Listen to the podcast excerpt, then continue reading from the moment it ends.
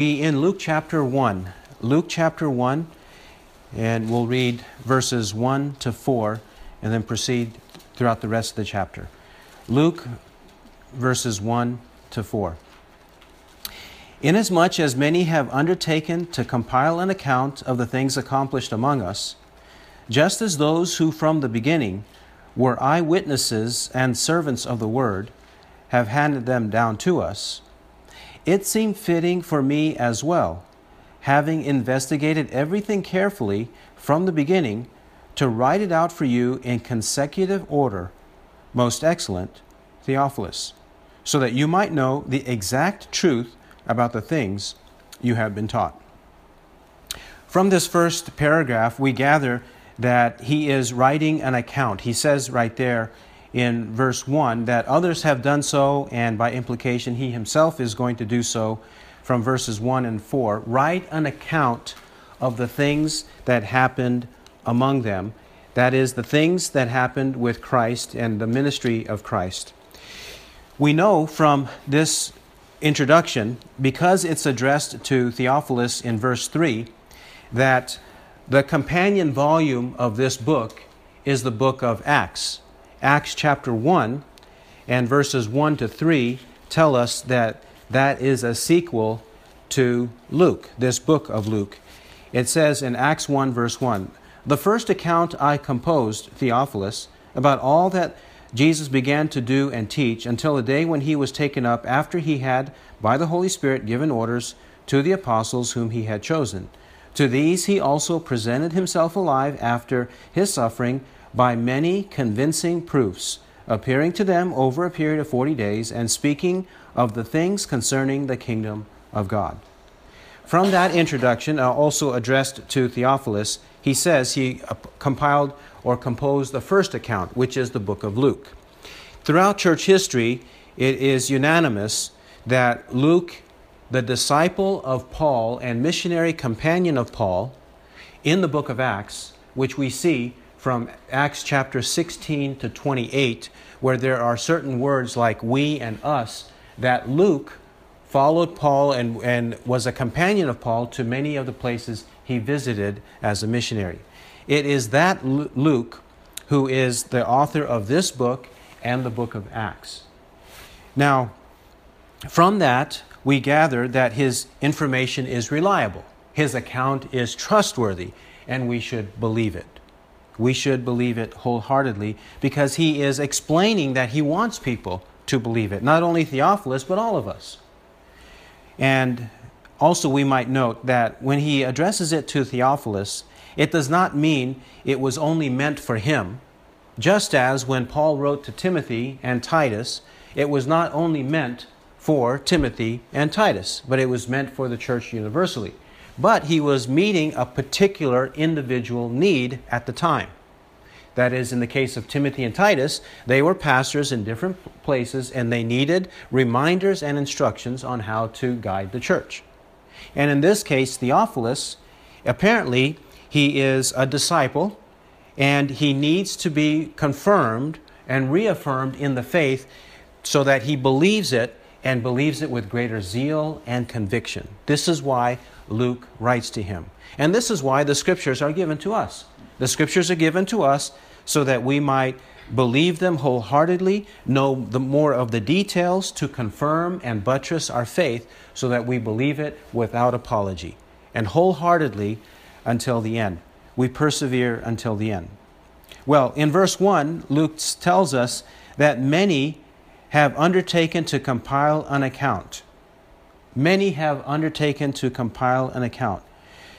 By the time Luke writes this book, at the very latest, at the very latest, we ought to note that this book was compiled about AD 61. At the very latest, AD 61. Because if the sequel is the book of Acts, the book of Acts ends in chapter 28 with Paul the apostle two full years in Roman arrest or house arrest. It says in the book of Acts, Acts chapter 28, that he was two full years in house arrest. With his, in his own rented quarters, soldiers were there guarding him, but he was able to see his friends and talk and preach and things like that.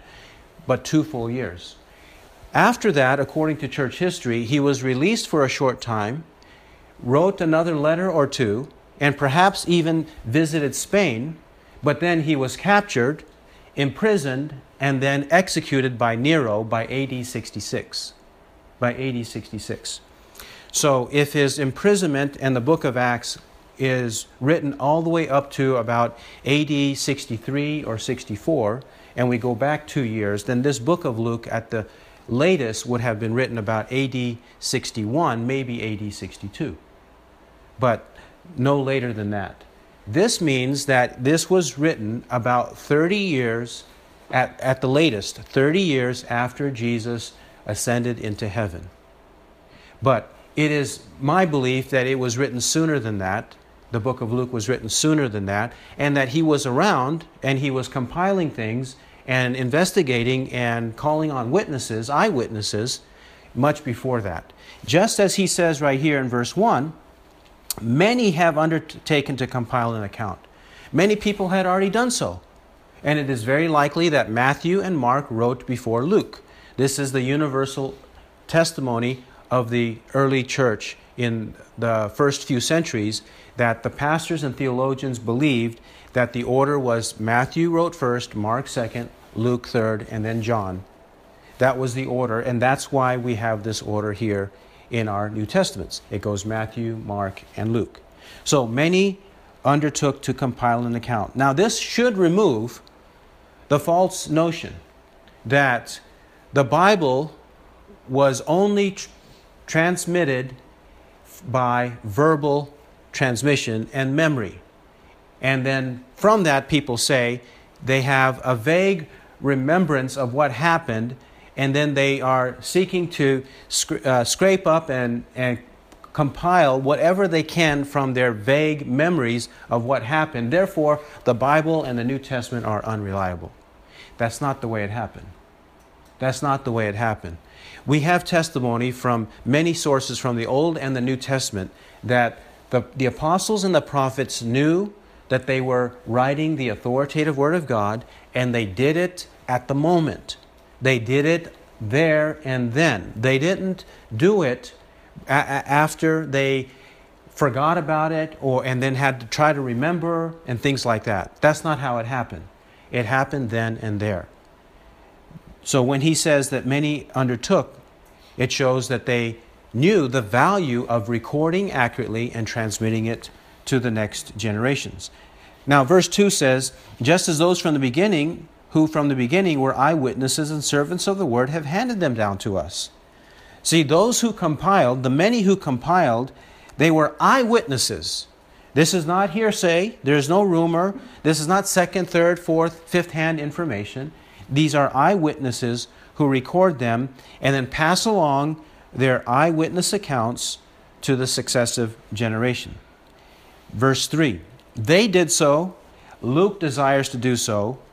It seems in verse 3, he says, It seemed fitting for me as well, having investigated everything carefully from the beginning, to write it out for you in consecutive order, most excellent Theophilus. Luke says that he desires to do the same after having investigated everything carefully. After having investigated everything carefully. Now, there are many who would say that Luke is unreliable. Skeptics do say that, but there are many, many books written that prove that he is quite reliable, intelligent, and accurate in what he writes, both in Luke and in the book of Acts. In fact, we know from Colossians 4:14, it says that Luke is here he's called the beloved physician. Luke, the beloved physician. Luke was therefore educated and skilled and knowledgeable in his profession as a physician, as a doctor, medical doctor. And he knows how to read and write quite well. He knows how to research and to verify facts, and this is what he does here. He says he's doing it. We are not imposing that on the text. Luke himself says, I'm doing this. I checked everything very carefully, and I'm writing it out for you carefully from the beginning. And he says, in consecutive order, methodically, Step by step, I'm going to tell you what happened. And he calls him, his addressee is in verse 3. The addressee or recipient of this in the immediate context is Theophilus. We do not know who this Theophilus was. We, we do know from his name, likely his parents gave him this name. Theophilus means lover of God. Lover of God, which is a, a, a very nice name to give. It apparently, from the expression most excellent, it shows that he was a Roman official. A Roman official. We have examples in Acts 23 26, 24 3, and 26 25. You may recall in that narrative, Paul is constantly brought before Roman authorities, Roman officials, before Felix and Festus and Agrippa. And when they are addressed, they are addressed as most excellent. It would be equivalent to what we say today when we are addressing a senator or a judge or someone, we would call him by some other kind of expression like most honorable or honorable senator, and then proceed with our statement addressing him. So this is, this is the same way. Likely he was a Roman official and a convert at that who wanted to know more and needed to be strengthened in the faith. So, verse 4 so that you might know the exact truth about the things you have been taught. Both personally and also because of outside forces from critics and skeptics, it is possible for us to doubt Is the Bible really true? Should I really believe this gospel? I have to believe in things that I have not seen before, that I have never seen. And I have to believe in a Christ who will reappear visibly and destroy this current heavens and earth, have a, a day of judgment, place me there uh, by the judgment, and then I have to believe that there's a heaven and that there, there's a hell, and that by belief in his death and resurrection, I will escape the punishment of hell and I will be with my Lord forever and ever. Now, to many people, that's incredible. For many people, they will not believe that because it's unseen. However, there are many witnesses from Genesis to Revelation, including our book here, Luke, that are written so that we might have the exact truth, exact knowledge of all of this, the things we've been taught, that we might be buttressed and verified in them all, so that we might know. Not that we might kind of grope and wander here and there, go off the path, and try to figure it out on our own. No but that we might know and have certainty, full knowledge and conviction that this is true, this is right, and I ought to believe it. This is how he starts. Therefore, now he tells us some historical details, placing it in history. In other words, this is not fable or fiction. Verse 5, verses 5 to 7. In the days of Herod, king of Judea, there was a certain priest named Zacharias of the division of Abijah, and he had a wife from the daughters of Aaron, and her name was Elizabeth. Here he tells us in the days of Herod. Now, this Herod was the son of uh, Antipater, or Herod the Great. Most people know him as Herod the Great, who reigned from about 37 BC to about 4 BC. He is the Herod who built up and renovated the temple that Jesus and others at the time they, they frequented, and that temple that was destroyed in AD 70. Now, this Herod, a, a fact of history, we all know, historians know, this Herod existed, and we know the dates of his reign. It was during his reign that there was the priest Zacharias and his wife Elizabeth. He is a priest, and even Elizabeth is a daughter of the priestly line, the priestly line of Aaron. Now, this Aaron is the brother of Moses, and from the time of Moses and Aaron, about 1500 BC until this period, there was a priesthood. The priests came from the tribe of Levi. The priests had specific and certain duties in the temple and in the most holy place of the temple, and the Levites had certain duties related to the furniture of the temple and the surrounding uh, complex of the temple, they had certain duties. The Levites did, that tribe the males of the Levites, and then the males from the, the family of Aaron within the tribe of Levi. This is Zacharias. So, it also says here that he's from the division of Abijah, identifying specifically as it is outlined in 1 Chronicles 24. In the time of David, David the prophet, he ordered the priests to have divisions, 24 divisions, so that in rotation they would come and serve at the temple. They would live in various places throughout the land of Israel, but they would have a rotation. A certain number of them, according to their families, they would go to Jerusalem and serve in the temple. This is what David established back in 1000 BC. So, for a thousand years, this kind of rotation among the family of Aaron was taking place. Likely because there needed to be further order, and there needed to be also uh, some kind of pre- way to prevent those who maintain a permanent position from usurping authority and boasting in their position. God's always looking at ways to keep us humble. And likely this rotation had as one of its purposes not only to have orderliness, but also to have men realize there needs to be a rotation so that we don't have our pride puffed up. So he tells us that Zacharias was a part of this. He further describes him in verse 6 And they were both righteous in the sight of God, walking blamelessly in all the commandments and requirements of the Lord. They were both righteous in the sight of God. They were righteous, not because of their natural righteousness, because the Bible says there's none righteous, no, no not one. Psalm 14, 1 to 3, Romans uh, 3, 9 to 12. Nobody is righteous naturally, but they were righteous because God had changed their heart and God had given them faith and they believed in the coming of Messiah, the coming of Christ. They believed in his righteousness. That's why they are righteous in the sight of God. They not only have that faith that reckons them righteous, but they also have a life that is characterized by righteousness. They're not hypocrites, in other words. They're not saying one thing and doing another. They have a life of righteousness before God, in the sight of God. And this is the way righteous people are. They don't hide from God like Adam and Eve initially did. They don't hide from God. And what many other people do, they like to do deeds in darkness to hide from God. That's not the way they lived. They lived righteously in the sight of God. They knew God is omniscient, He is omnipresent, and He is omnipotent, omniscient. He knows everything. They lived their life that way. Walking blamelessly in all the commandments and requirements or ordinances, your Bible might also say ordinances of the Lord.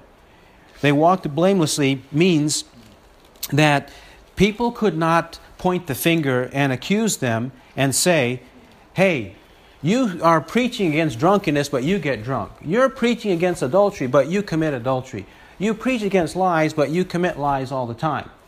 They could not say anything like that. That's the sense in which they were blameless. It doesn't mean they were sinless and completely perfect, because no one is, and no one will be until we meet the Lord. And it says here that in all the commandments and requirements of the Lord.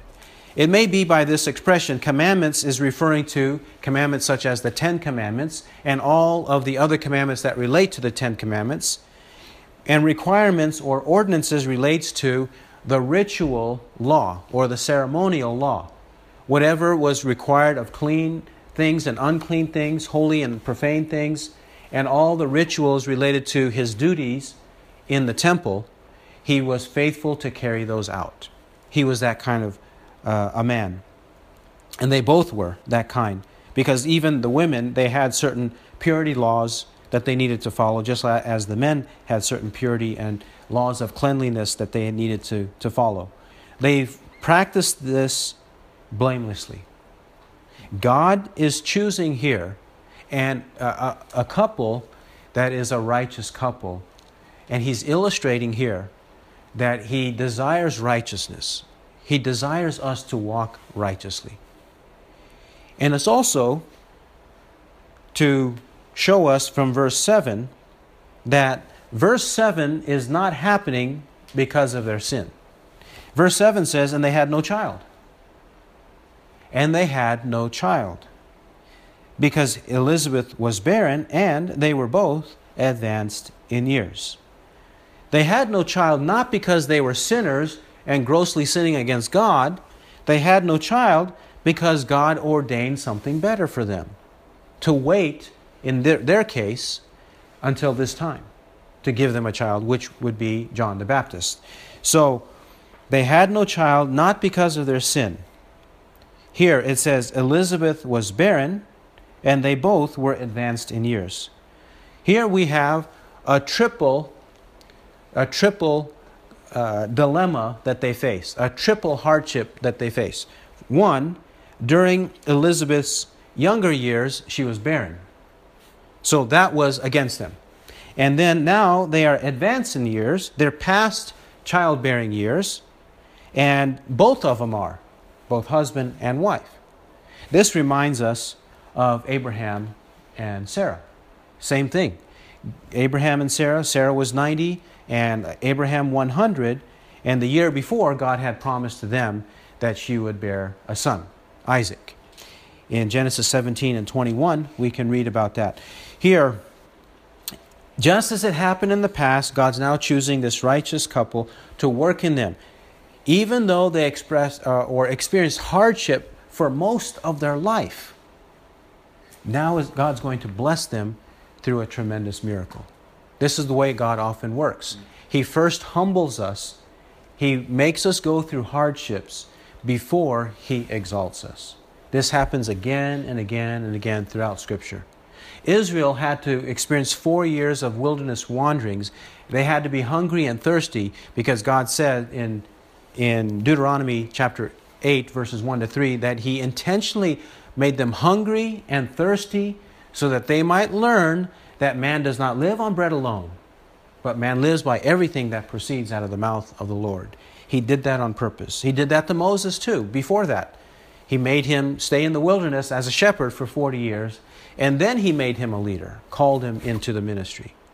This is the way he did it with Jesus. Jesus suffered for 40 days, being tempted by the devil in the wilderness. And then he was able to go and eat normal and natural food. And we'll see later, John the Baptist has to live in the desert before his public ministry. John the Baptist. Many, many examples throughout Scripture. This is what happens here with uh, Zacharias and Elizabeth. Now, verses 8 to 17. 8 to 17.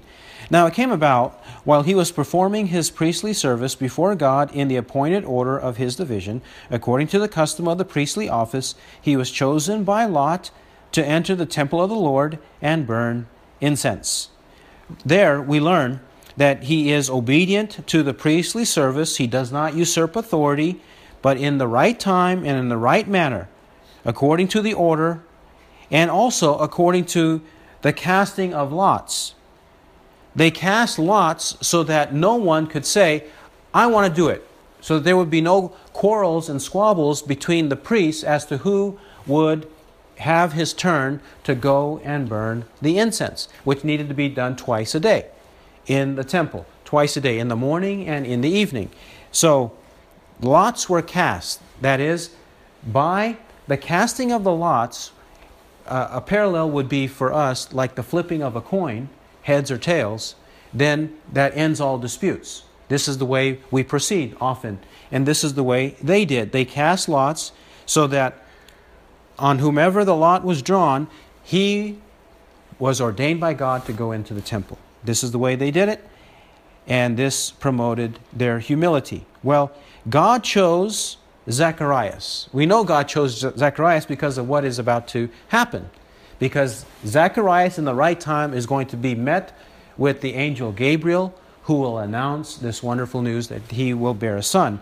And it will not only be miraculous, but he will have a very significant ministry. A ministry, as Jesus said, that John the Baptist was the greatest of all the prophets because he's the forerunner announcing the coming of the king. The king is coming into the city and there's a forerunner, there's a messenger ahead shouting, There's the king coming. This is what John the Baptist will be. So he's ordained to burn the incense. incense. Verse 10 And the whole multitude of the people were in prayer outside at the hour of the incense offering. The people, the common people, could not enter the temple like the priests could enter the temple and like the Levites could enter the temple. They had to wait outside.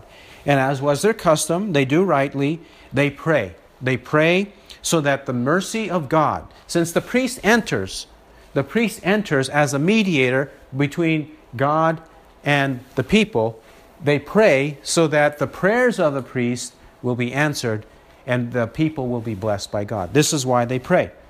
They are in unison, as they should be. And verse 11 And an angel of the Lord appeared to him standing to the right of the altar of incense. And Zacharias was troubled when he saw him, and fear gripped him. But the angel said to him, Do not be afraid, Zacharias, for your petition has been heard, and your wife Elizabeth will bear you a son, and you will give him the name John. And you will have joy and gladness, and many will, joy, will rejoice at his birth.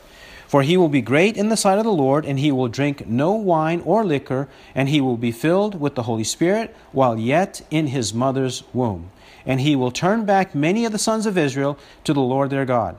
And it is he who will go as a forerunner before him in the spirit and power of Elijah, to turn the hearts of the fathers back to the children and the disobedient to the attitude of the righteous, so as to make ready a people prepared for the Lord. We know from verse 19 that this angel, he identifies himself as Gabriel. This angel is Gabriel, back in verse 11. The angel Gabriel appears standing at the right of the altar of incense, right there where Zacharias would be offering the incense. Suddenly, the angel appears. Naturally, in the presence of God or a heavenly being, there is fear, there is trembling, there's intimidation. This is what happens because that which comes from heaven is holy and pure and sinless, perfect. And we who are sinful, if we have the right attitude towards God and the things of God, we will immediately have solemnity. We'll have a seriousness about us. We will know that we are unworthy creatures and we will humble ourselves and tremble before God and the messengers of God. And this is exactly what happened to Zacharias. Verse 12 says, was troubled when he saw him, and fear gripped him. Just as Isaiah says, uh, Woe is me, for I am ruined. For I have seen the Lord, the, the, the Lord of hosts. My eyes have seen the King, the Lord of hosts. Because I'm a man of unclean lips, and I live among a people of unclean lips. Just as Isaiah had that kind of fear that gripped him, the same with Zacharias. They had the proper and natural, normal response.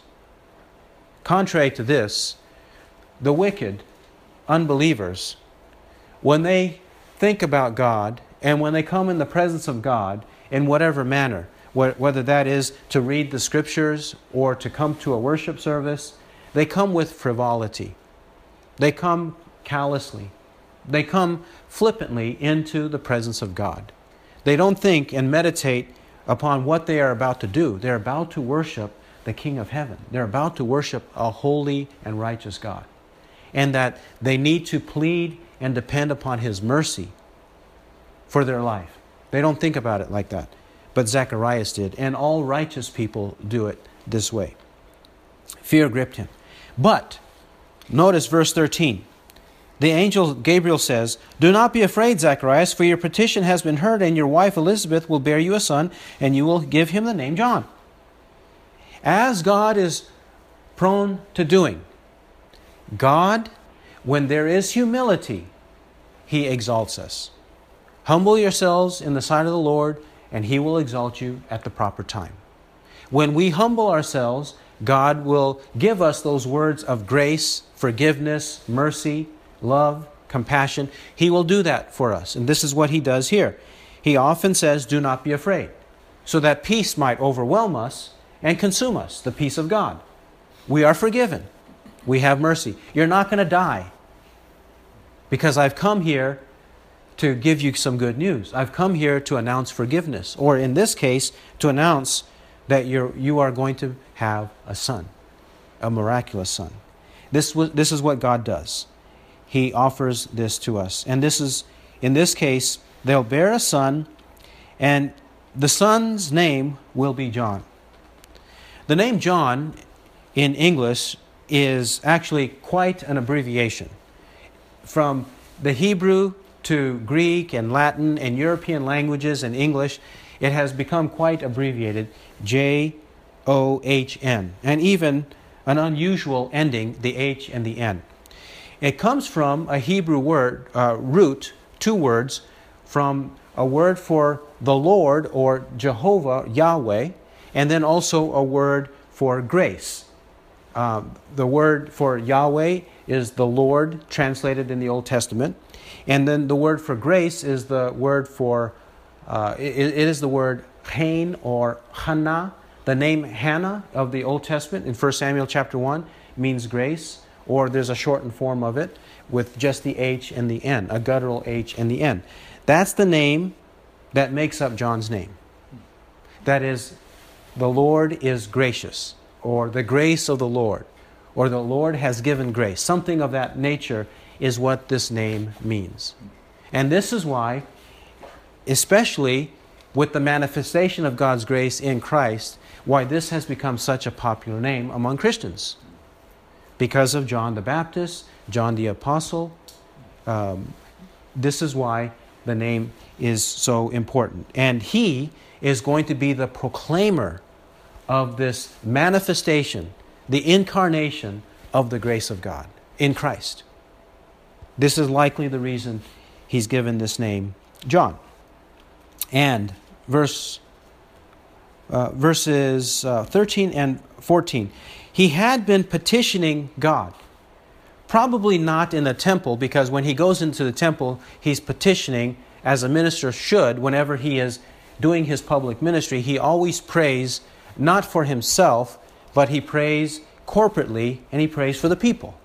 He prays we and our. He doesn't pray I and mine. He prays we and our. Likely, when it says your petition has been heard, he had been petitioning God during his youth for a child. And now God has decided many years later to answer that prayer. This is often the way God does it. He did it that way with Abraham and Sarah as well, and many others he did it that way. He waits a long time before he finally answers our prayer. Not that he always answers our prayer the way we want and during our life, but many times he does.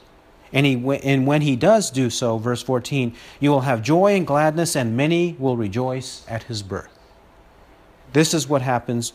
This is what should happen. We are glad in the things of God because God is a faithful God. He answers our prayers. And this is the right response of all true believers. There's gratitude, there's thankfulness, and we have joy, and we thank God for what He has done for us. This is the way believers respond whenever they experience the blessings of God. Now, verse 15 He will be great in the sight of the Lord. To be great in the sight of the Lord is, uh, in another way, to express His excellent virtue excellent virtue. This is the way, in, in other words, like Boaz and Ruth, they were, Boaz was a wealthy man, but he was also a virtuous man. And Ruth, she was a poor woman and a widow, but then she had the virtue. This is why she's called a woman of excellence, woman of excellent or great virtue. Boaz was a virtue and she was a virtue, and the two married. This is the same or similar kind of expression. He will be great in the sight of the Lord. Just as Zacharias and Elizabeth were both righteous in the sight of God, verse 6, he will also be in verse 15.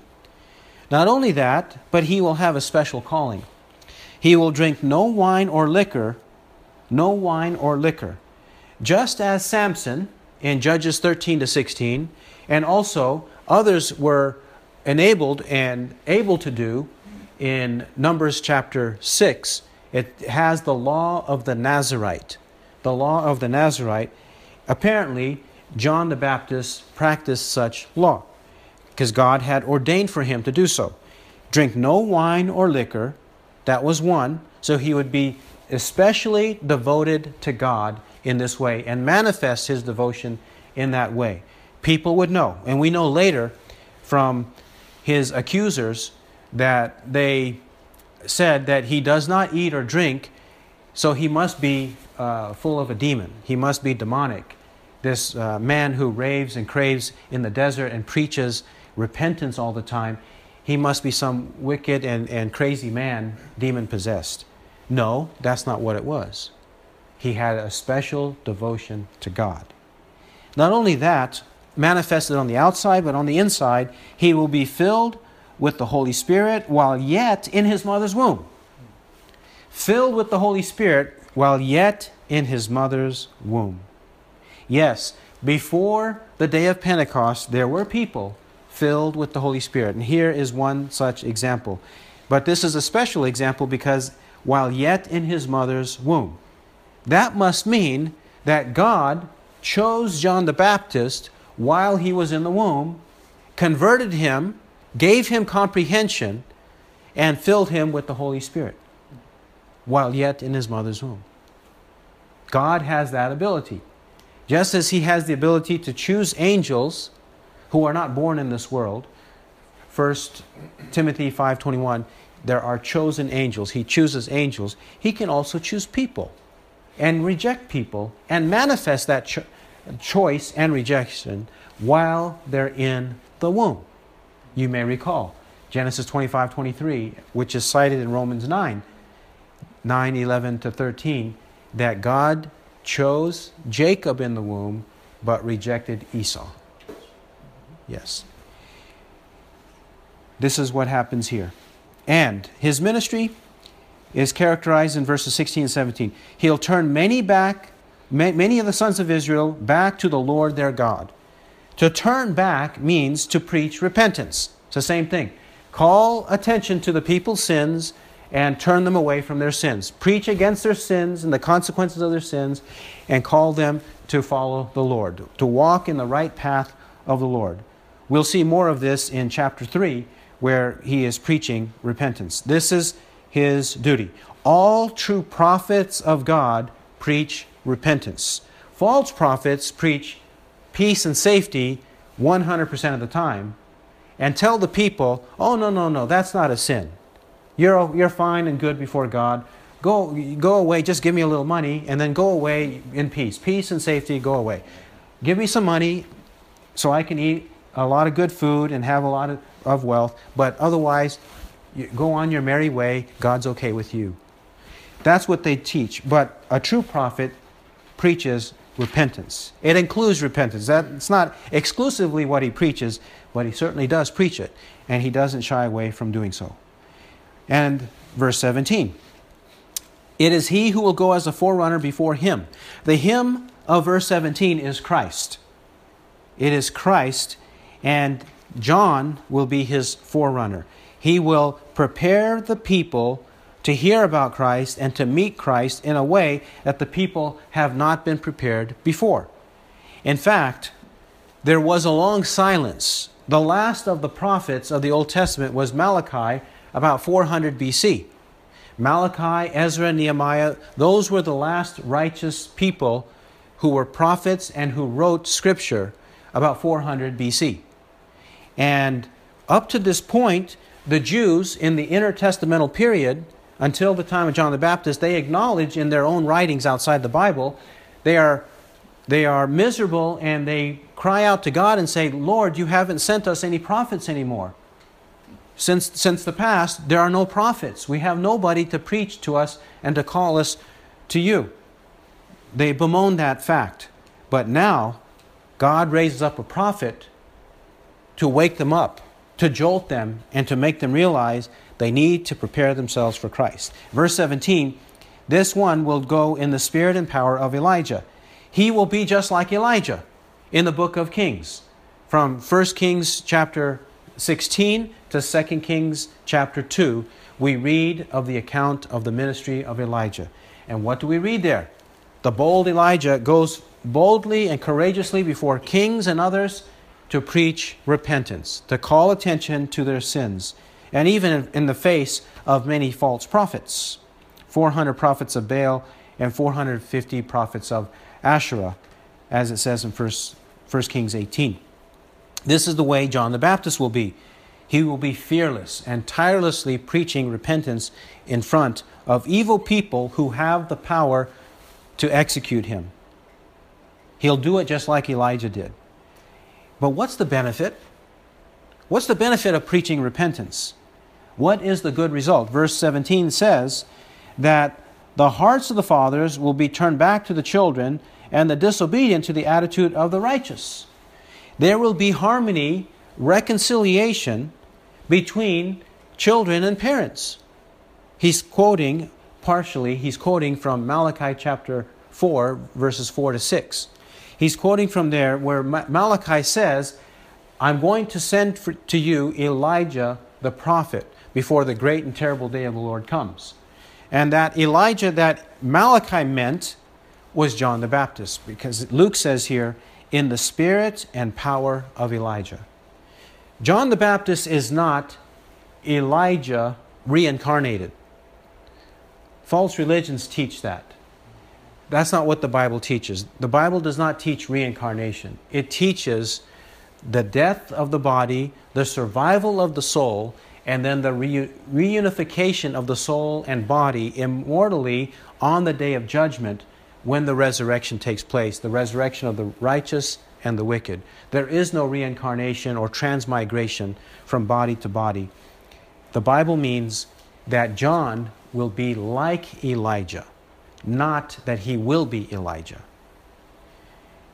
And what does he do? He brings harmony and reconciliation between repentant children and repentant parents. Repentant children and repentant parents. We know that this is the case because in Matthew chapter 10, 34 to 39, Jesus said, Do not think I came to bring peace on the earth. I, came to, I did not come to bring peace, but a sword. For a man's enemies will be the members of his own household. What's he mean by that? Jesus means that when the parents or the children don't believe, they will fight each other. They may even put each other to death. But when they both believe, when parents and children believe, there's harmony, there's reconciliation, there's love, and there's a wholesome, sound family environment. And that's what he came to do to teach everybody to learn to love one another and show their love for one another and love of God. And this is how they will make themselves ready and prepared for the Lord. The Lord desires his people to be loving people, harmonious people, people who understand how to love one another and get along with each other. Then, then they reflect Christ. Then they reflect that they are disciples of Christ. A new commandment I give to you. Uh, just as I have loved you, so you should love one another. By this, by this will all men know that you are my disciples if you have love for one another. John 13, 34 and 35. This is how we are a people ready and uh, prepared for the Lord, to truly reflect who God is. Let's proceed. Let's further see what happens between Gabriel and Zacharias. Verses 18 to 23. And Zacharias said to the angel, How shall I know this for certain? For I am an old man, and my wife is advanced in years. The angel answered and said to him, I am Gabriel, who stands in the presence of God. And I have been sent to speak to you and to bring you this good news. And behold, you shall be silent and unable to, to speak until the day when these things take place, because you did not believe my words, which shall be fulfilled in their proper time. Now, Zacharias is perplexed, but he has a lack of faith in his perplexity. This is the problem. You see, Zacharias, he asks, it seems, in verse 18, a valid question. How am I, how am I supposed to know that this is going to happen? I'm old, and my wife is old. How can this happen? What he did not do was believe. When the angel said it, the angel must have been sent by God. He's in the temple after all, where he sees the glory of the angel suddenly appear, and the angel says, Do not be afraid. He didn't lose his life. Which he should, should have and could have in the temple of the Lord. It didn't happen, so he should have had faith. He had momentary unbelief.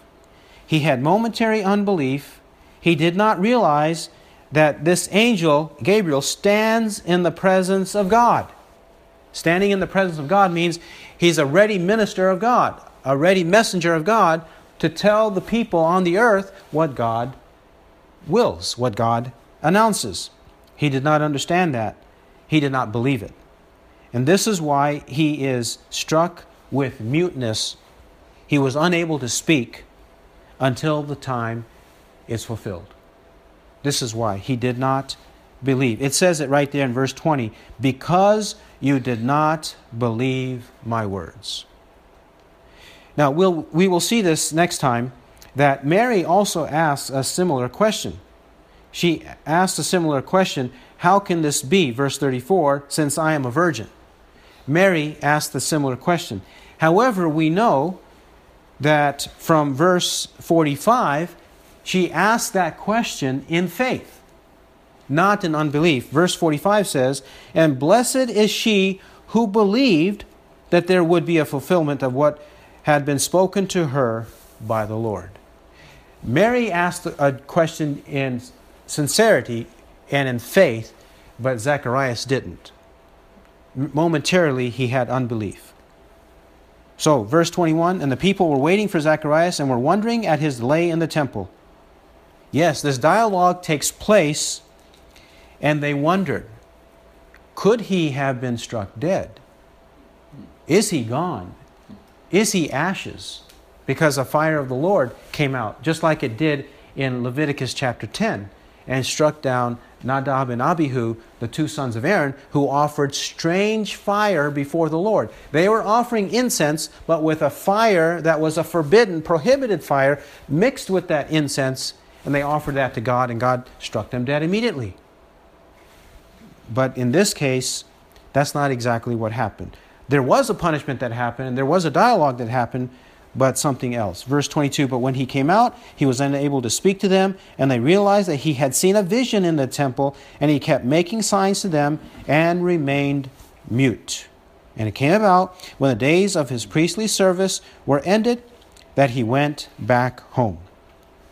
They understand what happens. They see he signals to them Perhaps he also wrote messages to them as to what happened, that things were okay, and that there were things to expect. He goes back home after he does his duty, his order for the tribe of Aaron, and he goes back home. Verses 24 and 25. After these days, Elizabeth, his wife, became pregnant, and she kept herself in seclusion for five months, saying, this is the way the Lord has dealt with me in the days when he looked with favor upon me to take away my disgrace among men. So, notice here, Zacharias and Elizabeth have to obey God. As is often is the case, when couples are old, they don't have relations anymore. They don't have. And in this case, they had to obey. They had to do it in faith, believing that she would become pregnant. Elizabeth was not in the temple, yet she had to believe what her husband said. Even though he was mute, she had to believe whatever he communicated in writing. She had to believe that. And Zacharias had to believe it. And he started to believe after he was struck with this muteness. He believed, and because they both believed, she became pregnant. She became pregnant, and they rejoice. She keeps herself in seclusion until she is big enough in order to manifest to the people and take away her disgrace. Take away her disgrace. As is, is normal and nat- natural, not uh, necessarily right and good, but as is normal in many societies, when a woman is barren, they think there's a curse of God on them. There must be something wrong with them. They must have sinned. There must be something deplorable in them that God has kept them from children. Many people think that way, and sometimes that is the case. Sometimes God does do that. For, for example, remember Michal, the wife of David? She, she spurned the work of God in David, and God kept her barren until the day she died. So that is the case sometimes, but not always, and not in their case. Now they're able to rejoice. All right. He who has ears to hear, let him hear what the Spirit says. Amen. Our Father, we pray that you'll give us the kind of faith that we need. We pray, Lord, that you will build us up. Show us, Lord, how to trust you, how to walk righteously, how to believe everything that your word says. Lord, we do not have typically coming to us angels or anything supernatural, but we do have your word, Lord, and you have shown us and taught us that if we do not believe Moses and the prophets, we, we will not believe if someone rises from the dead. Therefore, Lord, grant to us understanding and illumination, grant us your spirit to believe everything that your word says, to believe because we have a God who is in heaven, who is the creator of the ends of the earth, who, whose understanding is inscrutable, whose power is beyond our comprehension, who is able to do far beyond what we can, can ask or think. Grant us that kind of faith and help us, Lord, to live righteously and to believe the gospel wholeheartedly. Make us people of faith. Make us people prepared for the Lord. We pray in Jesus' name. Amen.